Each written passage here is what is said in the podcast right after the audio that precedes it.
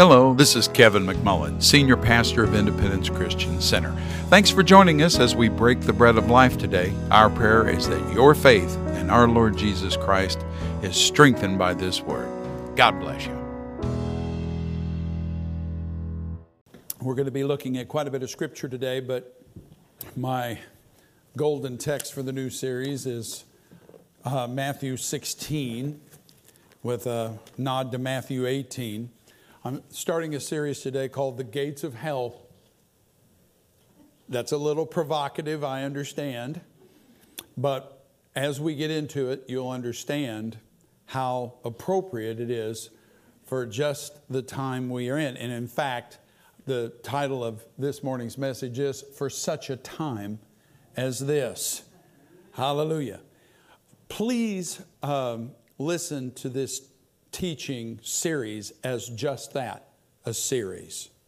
Because you can take, I'm, I'm going to try to work it to where you can take any one message out of it and it'll, it'll, be, it'll be beneficial and you'll be able to get your, your, your teeth into it or you know, your mind around it, etc. But today I'm going to be laying some foundational things that are very, very important because over the next few weeks, if you take some of the things that I'm going to say, particularly about government, particularly about uh, cultural things, particularly about um, some of the things we're seeing in our society, some of the lawlessness that is not only approved but is promoted by the government in our society today. It, if you do not understand this basis, it will be, it will seem unnecessarily provocative. But we can't, you know, so many in the church today are running away from the scripture, are running away from God, running away from the truth. And that is a fool's errand. We cannot water it down and expect the power to manifest. Because, you know, Paul said, I am not ashamed of the gospel, for it is the power of God. And somebody might say, well, the gospel is just that Jesus saves. Well, no uh, you know, Paul even said, talked about behaviors and said that these are contrary to the gospel. So, as we'll, we'll, we'll get to that. I will keep this, do my best to keep this biblical. It is imperative that we understand what is happening around us and know that it has a spiritual foundation, a spiritual base. It's, you know, either darkness or light. And that there is a spiritual source to the, the to the negative things we see happening. And we need to respond to it not in the flesh, but in the spirit. And there's a lot to unpack. And so, Father, as we move into this, our heart's desire is for you to be glorified. And that, Father, you open our hearts and our minds. You give us that spirit of wisdom and of revelation in the knowledge of you. That, Lord, we may accurately navigate everything before us today.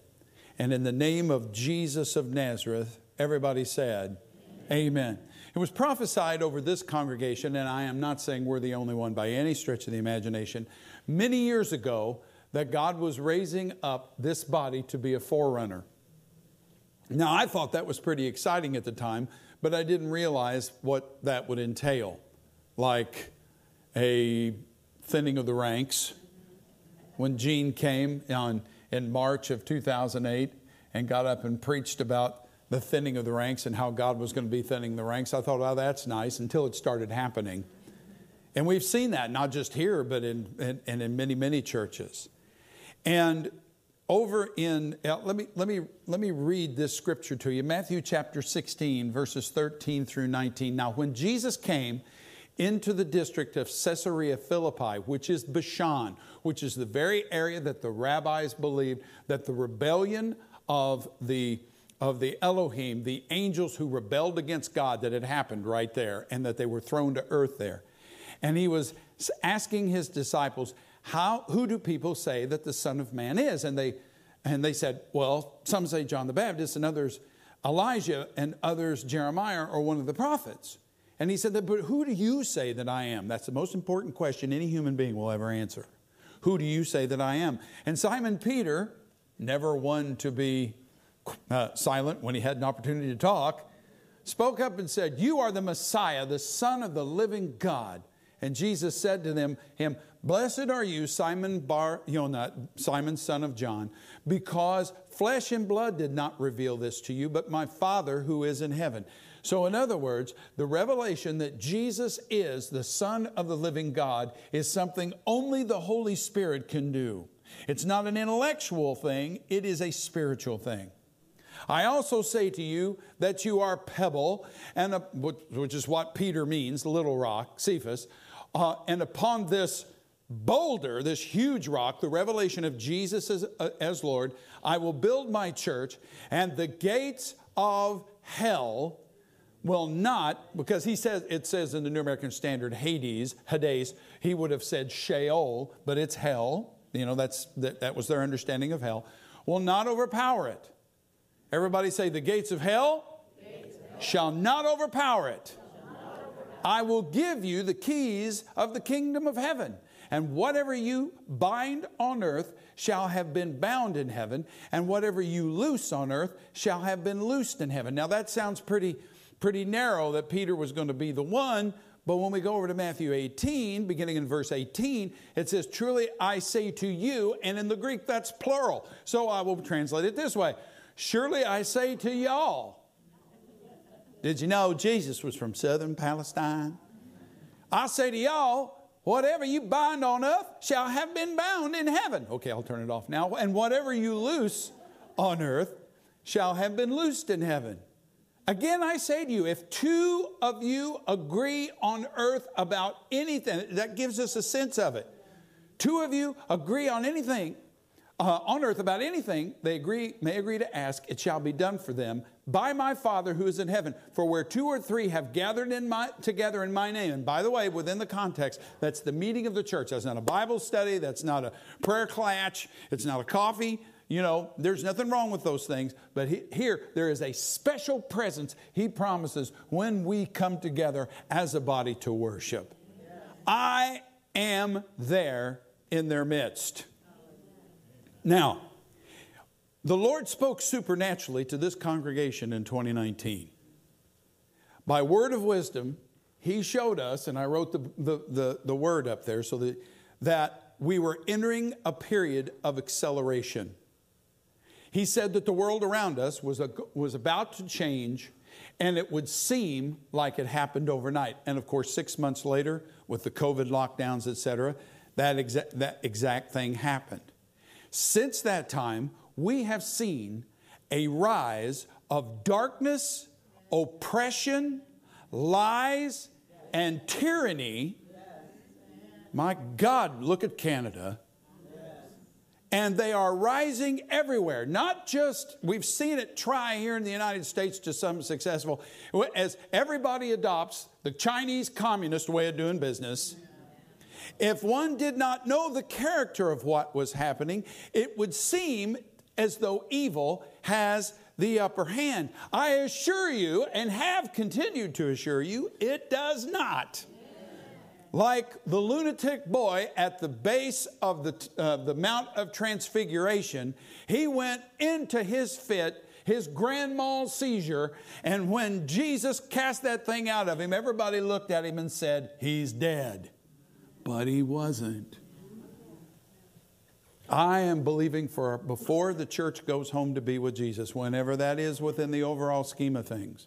Whether you're pre trib, post trib, mid trib, you can be like me. I'm a pan tripper. I believe it'll all pan out in the end. That's a good, safe position. Uh, we, we know that our God wins. I'm going to see a victory. We're seeing long entrenched evil. In spite of the, the forces that are in charge, new revelations of skullduggery, wrongdoing, and corruption are daily being exposed. Mechanisms and structures and peoples, sleeper cells of evil, if you want to call them that. Corruption embedded by darkness in our government, in our culture, in our society, and in some cases for decades are being uncovered. In Matthew chapter 11, John the Baptist, who found himself in a position he never, in which he never expected to be, in jail, in prison. Why? He spoke truth to power. He told the government, You're wrong, and it landed him in prison. He didn't expect to be there. John was a human being just like you and me. And he had lived in the wilderness, and then the Lord called him out of the wilderness, and great crowds were coming to see him. And this is before the internet, before CDs, before jump drives, before you know radio and television broadcasts and all that. And people were going out to him in throngs. In fact, the Pharisees and the Sadducees went out. They were doing it because it was they wanted to be one of the cool kids, and he looked at them and said, "You bunch of snakes." He was a man of great tact. You know, he didn't, he didn't say, Oh, we'll accept you, you know, because we're seeker friendly, even though we know you are hypocrites and you really don't have any intention of changing. You're doing this to stay in the popular view of the people. But he sent uh, disciples to Jesus and said, Are you the coming one, or should we look for someone else? Now, that is a, a, a man who had been told, even from his from, from when he was a toddler that all of the things that God had said about him. And then when he baptized Jesus, when he saw Jesus, he said, I have need to be baptized by you. And the Lord said, Suffer to be so, that we may fulfill all righteousness. And so he baptized him. So he suffered him, it says in the King James. And when Jesus came up out of the water and was stepping up onto the bank, John and Jesus both saw the Holy Spirit descending upon Jesus in bodily form like a dove. Doesn't say the Holy Spirit is a dove, like a dove. And he even bore witness of him. And John, the apostle, was one of John the Baptist's disciples, and John heard this with his own ear. In fact, at one point, he even said to John and Andrew, Behold, the Lamb of God who takes away the sin of the world. And so they quit following John and started following him, started following Jesus. And yet, we can enter conditions when things get rough we can go and we find ourselves in places we never thought we would be and we encounter circumstances where i heard one guy say that we get knocked for a loop and our feet are where our head was just a few minutes earlier and we don't know how long John ministered. Some people say it was as short as uh, six months, others say it might have been 18. We do not know how long he was in prison. But he was he, he's rotting there wondering what is what's going on and he sends to Jesus, "Did I miss it?" So, in other words, if you ever get to the place where things are so hot and so heavy that you wonder if you'd missed it, you are in excellent company. And what did Jesus do? He sent John the Baptist. Now, I want you to think about this situation because we're going to come back to it in a few minutes. We've got a lot to unpack here today. I'll try to have you out by one. Okay, turn to somebody and say, He, he is kidding, right? No. John the Baptist came at a time when the spiritual climate in Judea was continuing to degenerate and decline dramatically. The political climate, there was there were acts of terrorism, there were attacks, all the kind of things we're seeing today were happening then because the zealots were attacking Roman soldiers wherever they could catch a bunch of them out. You know, they would attack and sometimes slaughter them. Then uh, the Roman governors would respond in kind by murdering Jewish people. In fact, uh, Pontius Pilate even sent a group of, uh, of his legionnaires in amongst a group of, of uh, worshipers in the temple area with daggers, and they slayed a whole bunch of innocent people who were there. It's, it's, it's recorded for us when they, they tell, you know, when they ask Jesus about it, they tell, uh, you know, worshipers, Galileans, who Pilate had mixed their blood with their sacrifices. I mean, things, things were just, things were ugly. And in the middle of this, John the Baptist comes preaching in the wilderness, saying, Repent. You don't hear that in a lot of churches today. Repent's become a dirty word. Don't tell people to repent, they don't need to repent. Jesus did it all. Somebody needs to tell the Apostle Paul that because he told them they needed to repent. The Corinthians. It was a time of great turmoil. And Jesus says some things that we're going to come back and talk about in a minute. But as they're going away, he says of John the Baptist, he says, of all the men born of women, none is greater than John the Baptist. Well, why didn't he say that while they were in earshot? Because he gave them scripture to go give John rather than bragging on him. And so that tells me that if I am someone God considers mature and I'm in a pickle and I am struggling, that when he speaks to me, I will expect him to give me scripture and not come down and brag on me even though he may be bragging on me to somebody else.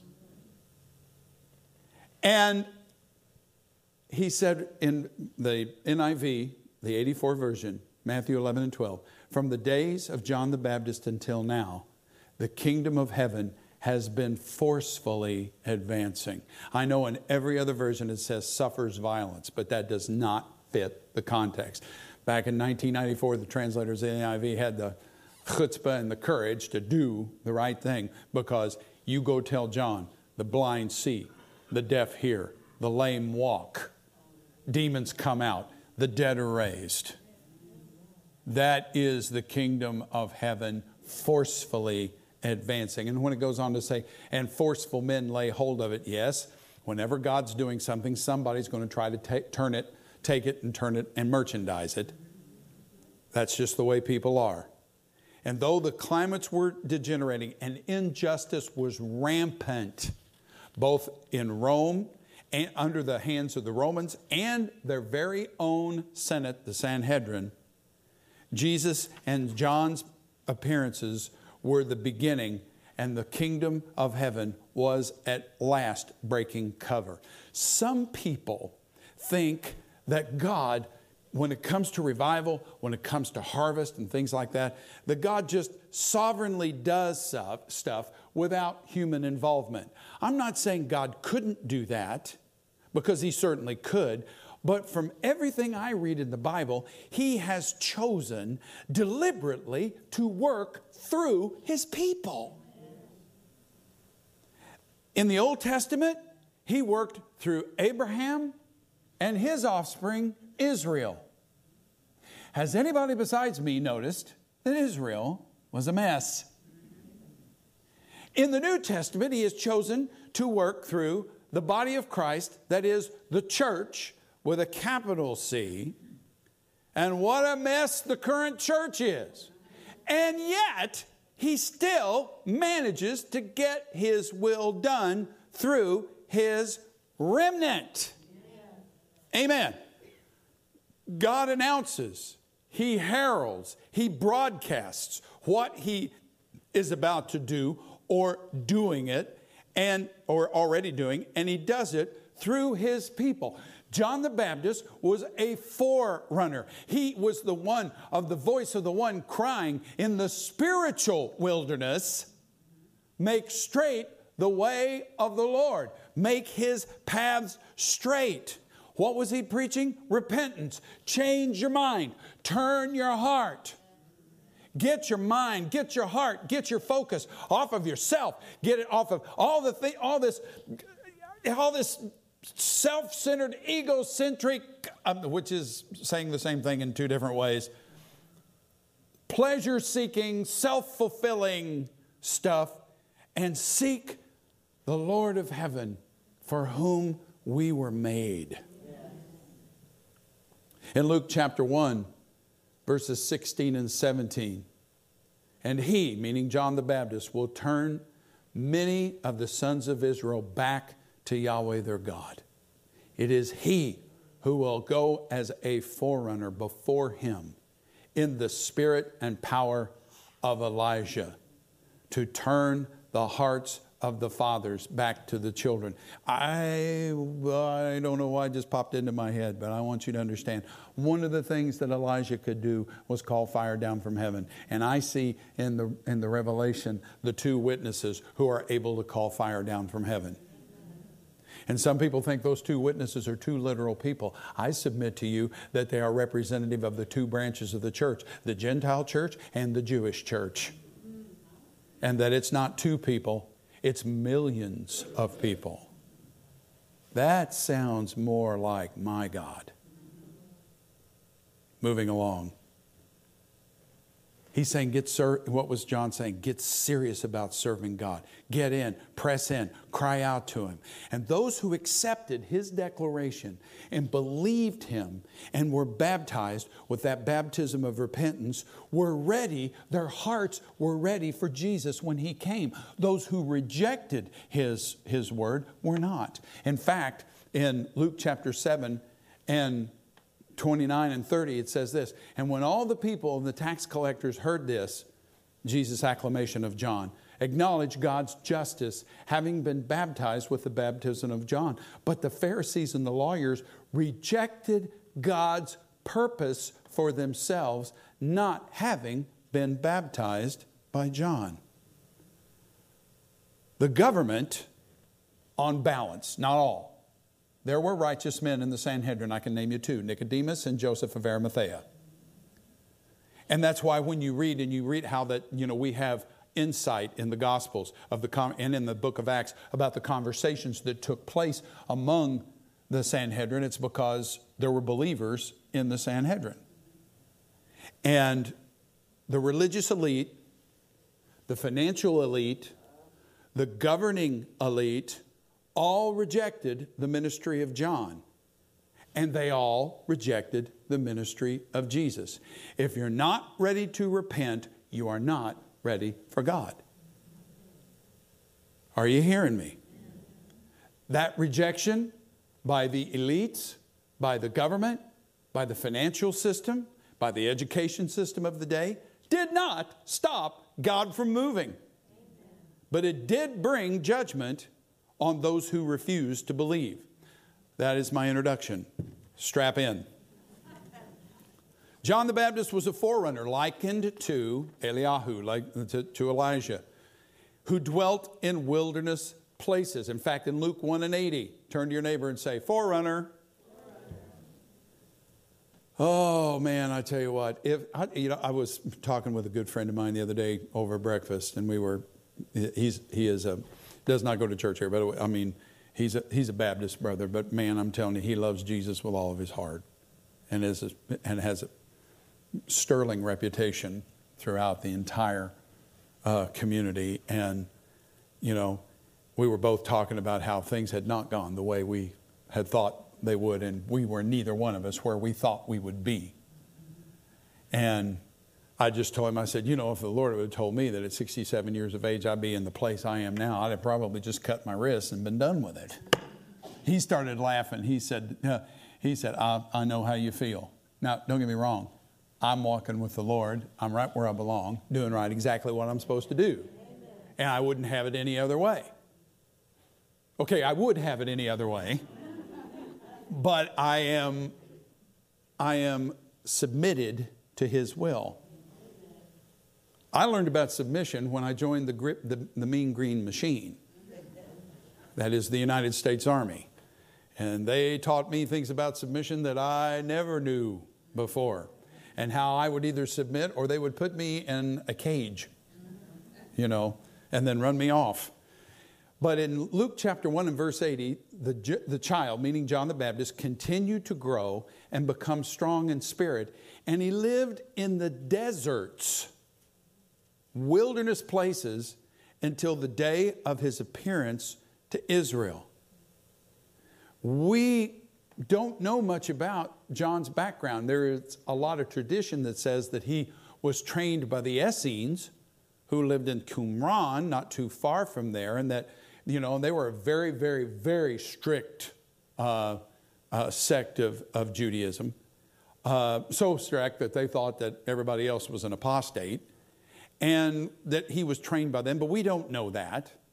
And then it says in Luke chapter 3, verses 2 and 3, in the high priest of Annas and Caiaphas, the word of God came to John, the son of Zacharias, in the wilderness, and he came in, where was he?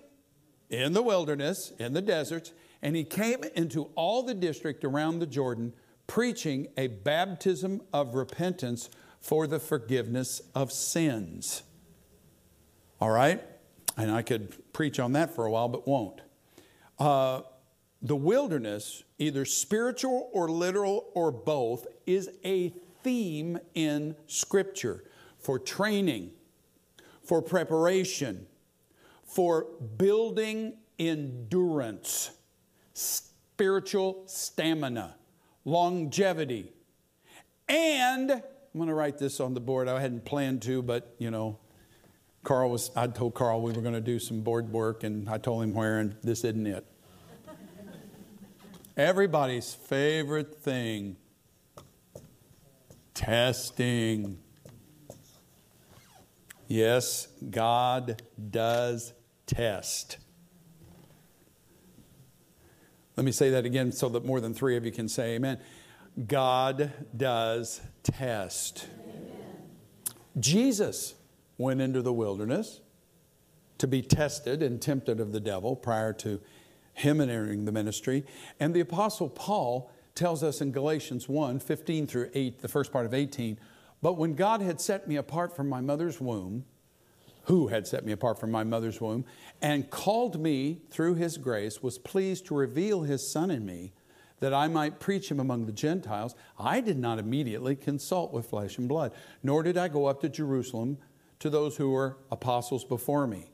But I went away to Arabia and returned once more to Damascus. Then, three years later, I went up to Jerusalem. Now, I've heard a lot of preachers say that Paul went out into the wilderness of Arabia for three years. That does not say that. It says he went away to Arabia. We do not know how long he was there. Not only that, we don't even know where, for, where exactly he was because, you know, if you're using Hadrian's description, you know, map of the world or someone else's, uh, Arabia has, you know, kind of moves around. And in fact, in one uh, Roman understanding of it, Damascus was at the edge of Arabia. But this indicates that he went away and was out by himself in some sort of a desolate place for a while before coming back to Damascus. And then, three years after that, he went up to Jerusalem to present his gospel to those who were in the Lord before him and submitted it to them, and they gave him, as he said, the right hand of fellowship. Jesus would frequently go into the wilderness to pray. It, why would we do that? To get away from the noise. Boy, do we have noise in our culture today. We carry noise boxes with us wherever we go. Sometimes we put noise in our ear. Bluetooth noise, Bluetooth powered noise, where we can listen to 75 million different kinds of noise off of Apple Music or whatever. And I'm telling you, in the days to come, there will, we will have to cultivate, if we haven't already, the ability in our lives to sit still, be still, be quiet, and not have to be reading something off of a computer screen or listening to something when we pray, but training our spirits to be, and our minds to be quiet and listen to the Lord. Forerunners go through a wilderness. If God's going to use you, you're going to train. If God's going to use you, He'll put you through some things, yes, and I said that, that are not pleasant, they're not fun, and they will challenge your faith. And that's where we've been for the last really 15 years, since 2008, in a very real sense. Because there are forerunners are lights that are those who attract the people around them. That you know, we are to be we're called to be the light of the world, cities set on a hill. So we've got to be trained, we've got to be strengthened, we've got to be reinforced. Second Corinthians chapter 2 and verse 9. Uh, he says, "To this end I wrote, so that I might put you to the test." Okay, who wrote Second Corinthians? Paul. Yes. Who anointed Paul to write it? The Holy Spirit wrote Second Corinthians. That I might put you to the test whether you are obedient in all things. In fact, Second Timothy or First Timothy chapter 3 and verse 10, let them, talking about deacons, uh, servants of the church, also be tested first Then let them serve as deacons if they prove themselves blameless. So many people want some truly impactful and truly powerful ministry, but they're not willing to serve and be faithful at a much, much lower level. And God grows us like trees. We start off first as a little sprig and then a little, you know, a little seedling, a little sapling, and it grows up, and then we get bigger and we get stronger, and then we begin to bear fruit. And it takes time. That's one of the things I said to my friend as we were having breakfast is there have been times I've just looked around and go, Lord, it's what a mess. You know, just, you know, I'll, I'll drop my packet. In the military, that is, that is code for retire. I'm dropping my packet. And I've tried to drop my packet. And the heavenly Pentagon sent back a denial. And I said, it's almost as if God said, I've, it's taken me 40 years or better to finally get you to where I can use you, and now you want to quit? How many of you can identify with that? James chapter 1, verses 2 and 3, and actually going into 4, says, Consider it all joy, my brethren, when you encounter various trials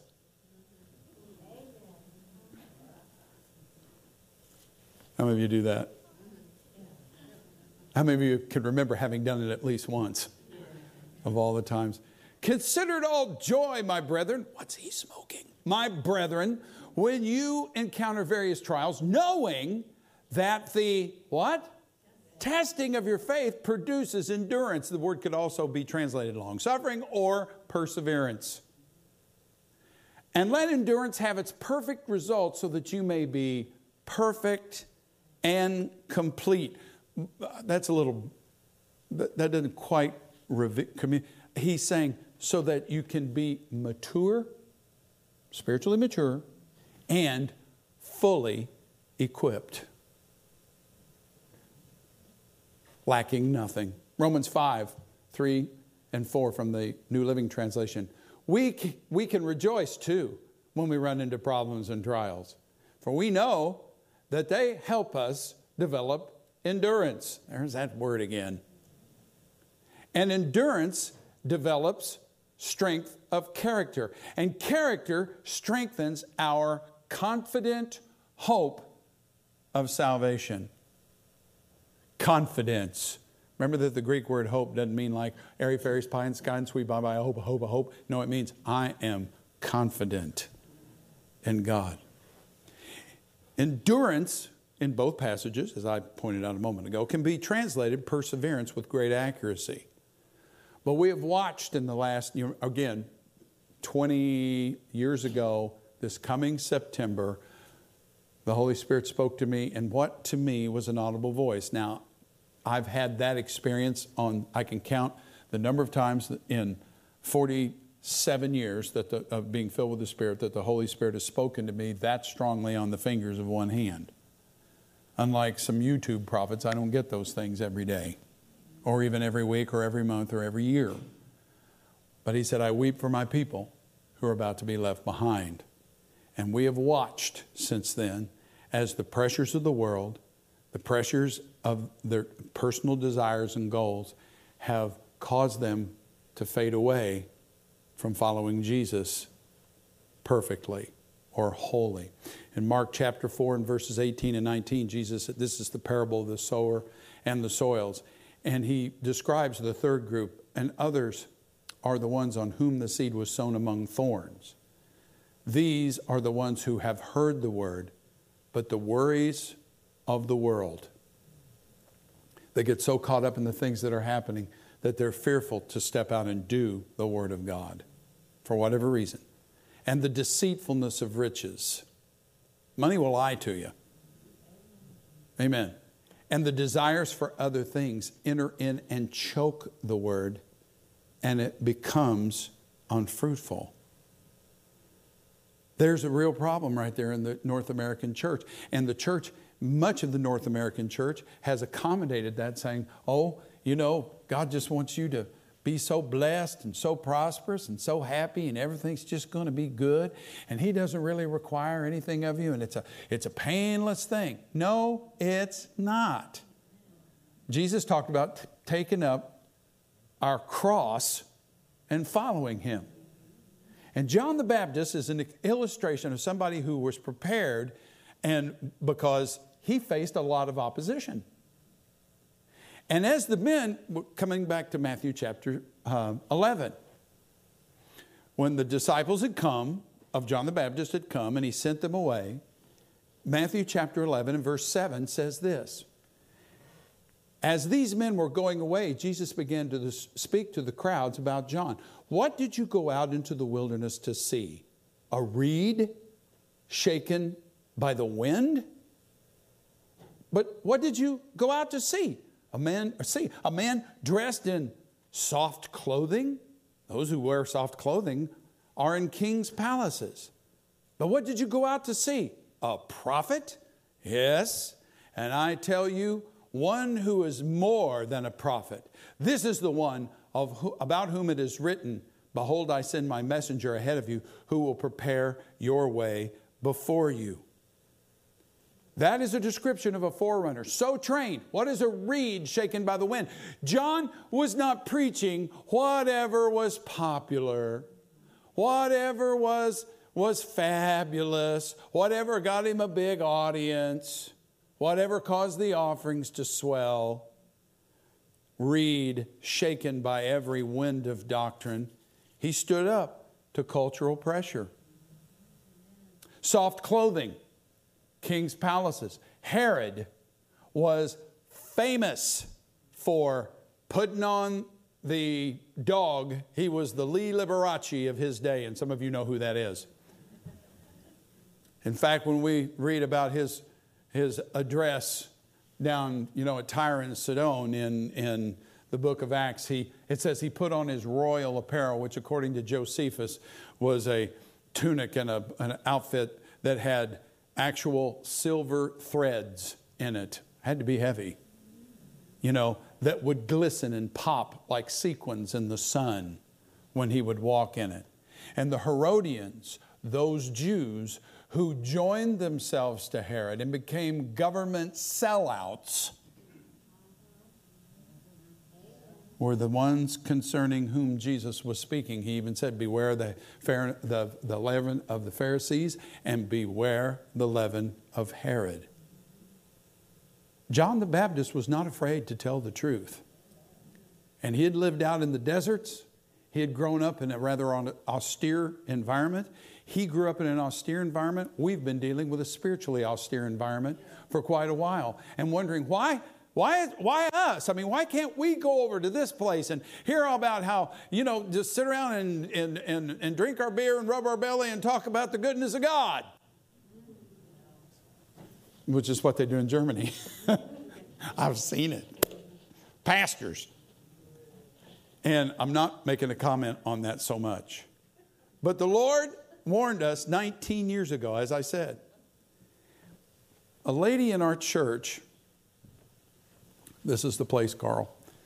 A lady in our church had a dream when I told her about what I had seen that I think bears um, so, uh, repeating and an illustration here. How many of you grew up going to um, playgrounds that had a merry-go-round? Remember the merry-go-round? I don't know if they put those out anymore because they're probably scared to death some kid's going to bust out a tooth and the city's going to get sued. You know, we would get on those things and get them going so fast that, I mean, it was, you know, all you could do to, in fact, a lot of times we couldn't hang on, you know, and it bing, you know, throw you off. And so she had this dream where the whole universe was a merry-go-round like that. And Jesus was right here in the center. And it was starting to spin faster and faster and faster and faster. And she was like, Here, you know, here's my little stick figure. And the farther you are, how many of you have ever played on one of these? The farther you are away from the center and the faster it spins, the greater it's not actually a force, it's called centrifugal, some people say centrifugal force, seems to be pushing you off. Heavier and heavier and heavier. What's actually happening, if you're a physics buff, is that you're on this curve and it takes strength to hang on to stay in the curve because the force wants to throw you off. Your body wants to go in a straight line. Whereas the merry-go-round wants to take you in a circle. And in her dream, she said she could feel the tug. It was being, and he said to her, Get closer to me. Get closer to me. Get closer to me. Because the closer we are to Jesus, the easier it is to hang on. The closer. In fact, if you're in the very center, you may not even feel a lot of the You'll be under the centripetal force rather than the centrifugal force. And, and, and, and here we are spinning faster and faster and faster. War in Europe. Chinese looking at Taiwan, licking their lips. And believe me, you think we got semiconductor problems now? Wait till that happens. I read the other day about you know Ford Motor Company having acres of F-150s and acres of of Broncos that they can't, that, that are just sitting there waiting for chips. They're waiting for a conductor chip. They got the same thing at GM? Yeah, same exact thing at GM. And where are those coming from? TSMC over in Taiwan. They produce 80% of the semiconductors for the world. How did we get ourselves in a position like this? Because we're stupid. and we've been chasing the almighty dollar This acceleration is underway and it continues. The hyper grace movement, away from holiness, away from righteousness, away from uprightness, away from being doers of the word, has led to a culture that is biblically illiterate. I spoke to uh, a friend of mine who is a professor at Oral Roberts University, my alma mater, two time alma mater, the other day because I was doing some stuff for World Ministry Fellowship and I was asking James about this. And he told me something that flabbergasted me. He said, We have 29 people in our new D.Min. program. I said, Well, that's awesome. He said, We've got 19 women and 10 men. I said, That's great. And he said, Not one American. I said, What? He said, They're all foreign students. No Americans applied this year. What does that tell us? That the center of committed Christianity has apparently moved offshore, just like the, the production of semiconductors. Saints, these things ought not to be so. Amen. Casual. One of the things about one of the things about our circle up here, our, our rotating, our merry-go-round, which is going faster and faster and faster is that committed Christianity, somebody who wants to be what the Bible calls a disciple. What is a disciple? It comes from the Greek word mathetes. Spelling in public is not my favorite thing to do. Means a learner. It means a learner. That we're constantly learning. We're seeking the Lord. We're learning. We're growing in our faith. The Bible isn't, we don't go to church once a week, once a month. I told you about the 40, 30, 40, 30 hypothesis by a gentleman who, was, who, who, who writes a pastoral newsletter. He's very well known and accepted in pastoral circles that said post COVID, 40% of the people, and this is of the people, and I've heard, you've heard me say this before, but of the people who were in church, locked in, committed before COVID, 40% of them have disappeared. No, 30% of them have disappeared entirely. Into the ether. Poof. Okay? Zoom. Gone. 40% have come back Sort of. They're in church once every three weeks to six weeks. They're not doing anything in terms of putting their hand to the plow in the ministry, and they're not giving like they used to. 30%, however, are in there, have come back and are pitching. So, in other words, you could say that, the, that this lockdown joy we experienced taught 70% of the church to either not be in church at all or you only need to be partially committed. Many have decided it would be more comfortable. You know, there's, I, I want to tell you, I, am just going to be honest with you. If you're going to be up here, if we're going to be here, there's a cross to bear, there is a self to deny, and we've got to follow him, and there is a price. And a lot of people have made the decision that they're, oh, yeah, I want to be a Christian, but I'll just walk out here close to the, to the rim of the galaxy, so to speak. The problem is that as this thing speeds up, if you're not moving this way, you're moving that way. I weep for my people who are about to be left behind. Does that diagram help? I think that's, you know, I was thinking about how can I illustrate this and forgive my art or lack thereof. The world around us, if our musicians would come,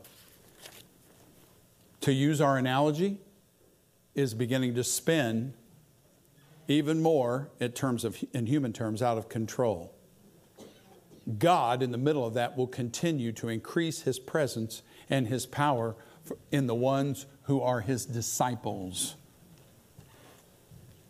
We have seen governments that we never thought would ever do such a thing.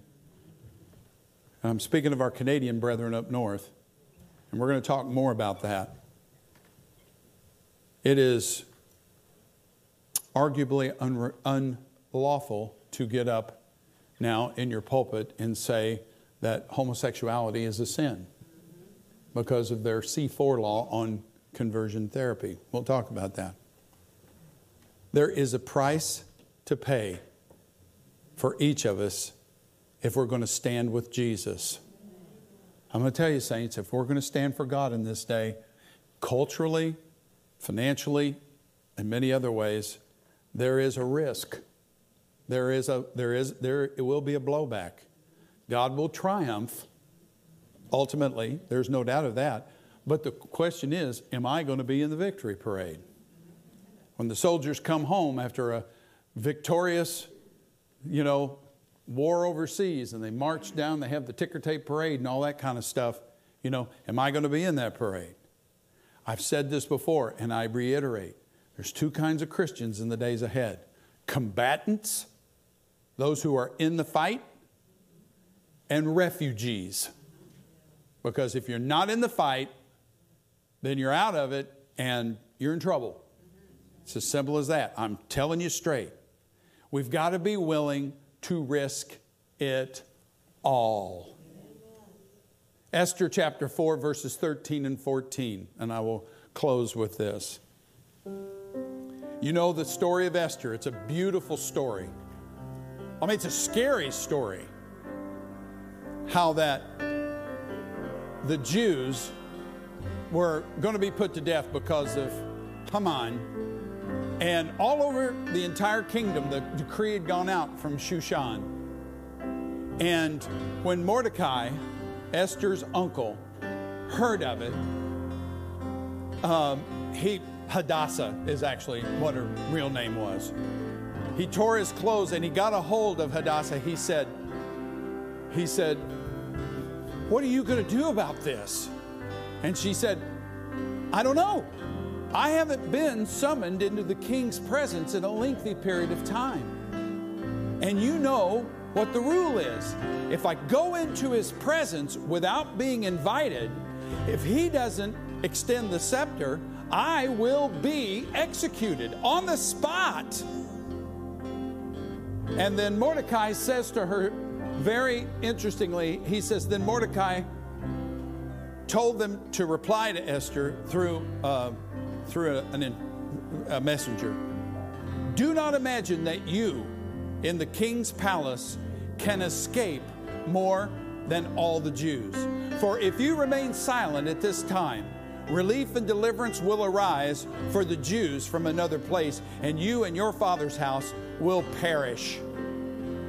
And who knows whether you have not attained royalty for such a time as this. Now let me reread that for you. And let me do you the give give do you give you the Kevin Standard version.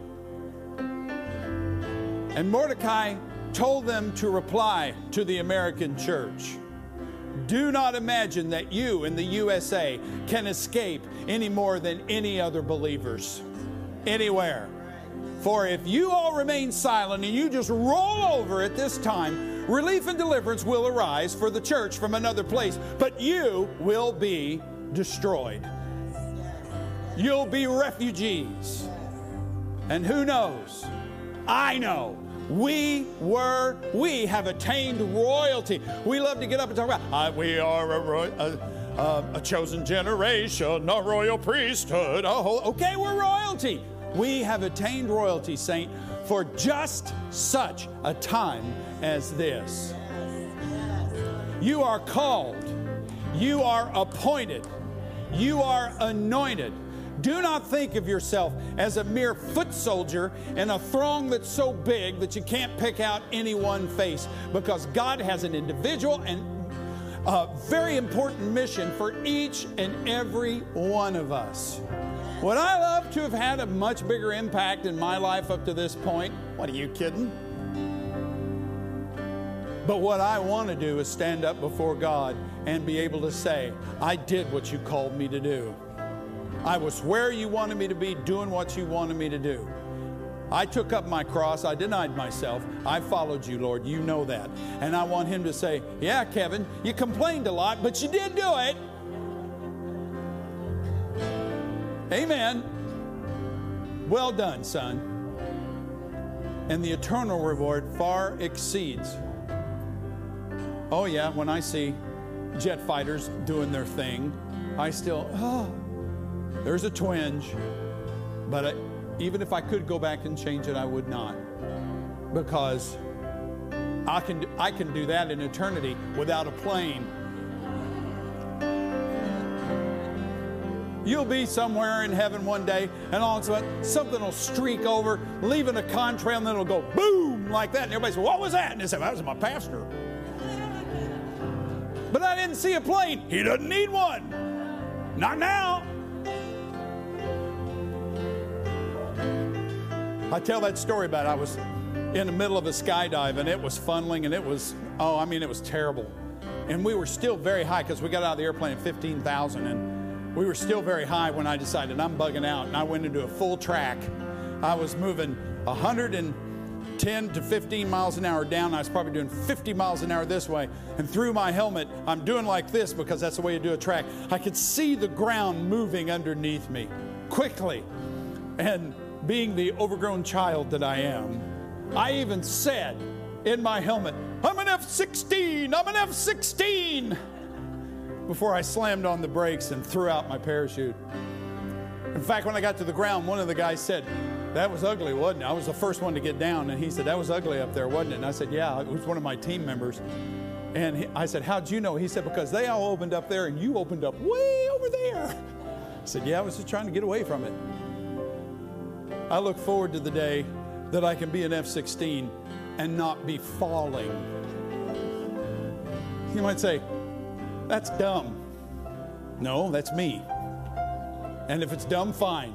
I am really looking forward to be able to do some cool stuff. If Jesus can walk through walls, I can break the sound barrier at 10,000 feet and watch contrails forming off of my tips of my fingers the man of steel, right? You, those of you watching by web, I got a little goofy here at the end because God has a sense of humor. He does.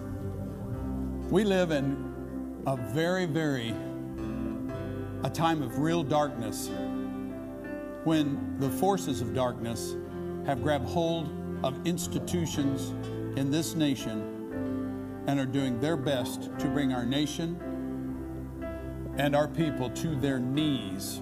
And I don't mean that in a, uh, in a positive way. But God. But God. I want to be part of the remnant. This thing is already beginning to turn. It's not going to turn the way some of the people on YouTube are saying it's going to. In fact, I don't think anybody could predict some of the things that are going to happen because God just loves to surprise everyone, us and the enemy. But to be a part of it, you have to belong to Him. You have to be part of the kingdom of God. You must be born again. That's what Jesus said. And to do that, if you're not a believer, then what you do right now is you just you just say, Father God, in the name of Jesus, I believe with my heart and I confess with my mouth that Jesus of Nazareth is your Son. I believe you've raised him from the dead. And Lord Jesus, come into my heart. Be my Lord. Be my Savior. And it does not matter where you've been, what you've done, how horrible your life may or may not have been, because being good won't get you to heaven either, any more than being horrible would be you will in no wise be cast out. It says, He will turn away none who come to Him. And you will move from death into life and from the kingdom, or the dominion rather, of darkness into the kingdom of His beloved Son. Would you pray that today? Lord Jesus, come into my heart. Be my Lord. Be my Savior. Lord, I want to be in that remnant. Make me a disciple. And speaking of which, believer. If you've got a, got a little cold in the Lord, if you've, you notice that perhaps you're, you need stirring, I'm here to tell you God's able to do that, but you don't want Him to do that. You want to stir yourself. Because if God stirs you, it's going to be a whole lot rougher. Because He uses circumstances and He uses situations. We have been going through the last 15 years learning to trust God even when it looked impossible, learning to hang on to God even when there were decrees, government decrees to the contrary, and to know that our God will see us through anything, and He makes a way where there seems to be no way. But faith does not grow as fast as hair. Get in now. Do not wait another moment. Get in church. Get in the scripture. Set aside a prayer time daily. Hook up with believers of like precious faith and see God's will done in your life. Because the days ahead are great and terrible. Great for those who know Him, but they're going to be terrible for those who don't. Amen and amen. We hope this message has been a great blessing to you and has helped build your faith in Jesus. We encourage you to visit our app, Independence Christian Center, on your cell phone, available from the Apple App Store or Android Google Play. You can also find us on Apple TV, Roku, Amazon, YouTube, and Facebook, again under Independence Christian Center, or at our website, iccfamily, all one word, .org, iccfamily.org. Our heart's desire here is to labor with the Lord in building His body. Until next time, may God's very best be yours.